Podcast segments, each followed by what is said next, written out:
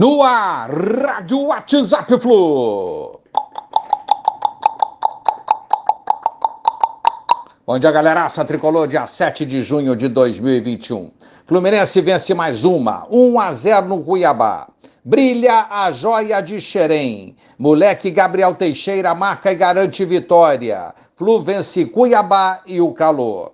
Um jogo morno, amigos Vitória abençoada, três pontos a mais na tabela, dever de casa cumprido, quatro pontos no geral e em dois jogos, na bela campanha do Fluminense nesse início de brasileiro 2021. Primeiro tempo, para mim, o time foi bem, tendo algumas chances de gol, ao contrário do Cuiabá, que não teve nenhuma, apesar de ter boa posse de bola. O Fluminense assinalou 1 a 0 com o Gabriel e o ritmo foi mais lento do que o normal, né? Calor, horário atípico influíram muito nisso e eu acho isso tudo normal.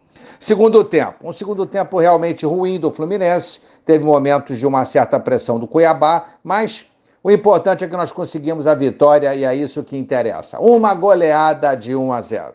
Nós disputamos, amigos, três competições de alto nível, Libertadores, Brasileiro, Copa do Brasil, né? Competições que todo clube gosta de participar. É, a importância, então, de um plantel bom aparece nessa hora, quando tem muitas competições simultâneas acontecendo. E o Fluminense tem esse plantel. Logicamente, algumas peças não vão manter o mesmo nível de atuação elevado sempre em todos os jogos. É, daí a importância, outra vez estou frisando isso, de ter um bom plantel. O importante é traçar os objetivos e batalhar por eles, cada qual ao seu tempo. E os nossos objetivos, as nossas metas, podem ter certeza que já estão definidas pela diretoria e pela comissão técnica e elenco do Fluminense. Já estão traçados os nossos objetivos. Brigaremos com certeza nas três competições para. Desculpem. para irmos mais longe possível em todas elas e, quem sabe, conquistar alguma dessas competições.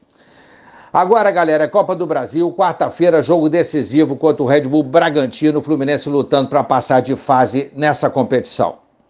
Galera, ontem assisti parte do Boteco Tricolor da Flu TV e quero parabenizar o grande amigo Fabinho Emílio aqui do WhatsApp Flu, pela participação no programa, onde narrou uma história, uma bela aventura dele pelo Fluminense. Vale a pena assistir. Parabéns ao Fabinho Emílio por ter sido escolhido entre vários participantes, vários candidatos e pela bela narrativa da sua história. Abração, Fabinho Emílio. Abraço a todos, valeu! Tchau, tchau.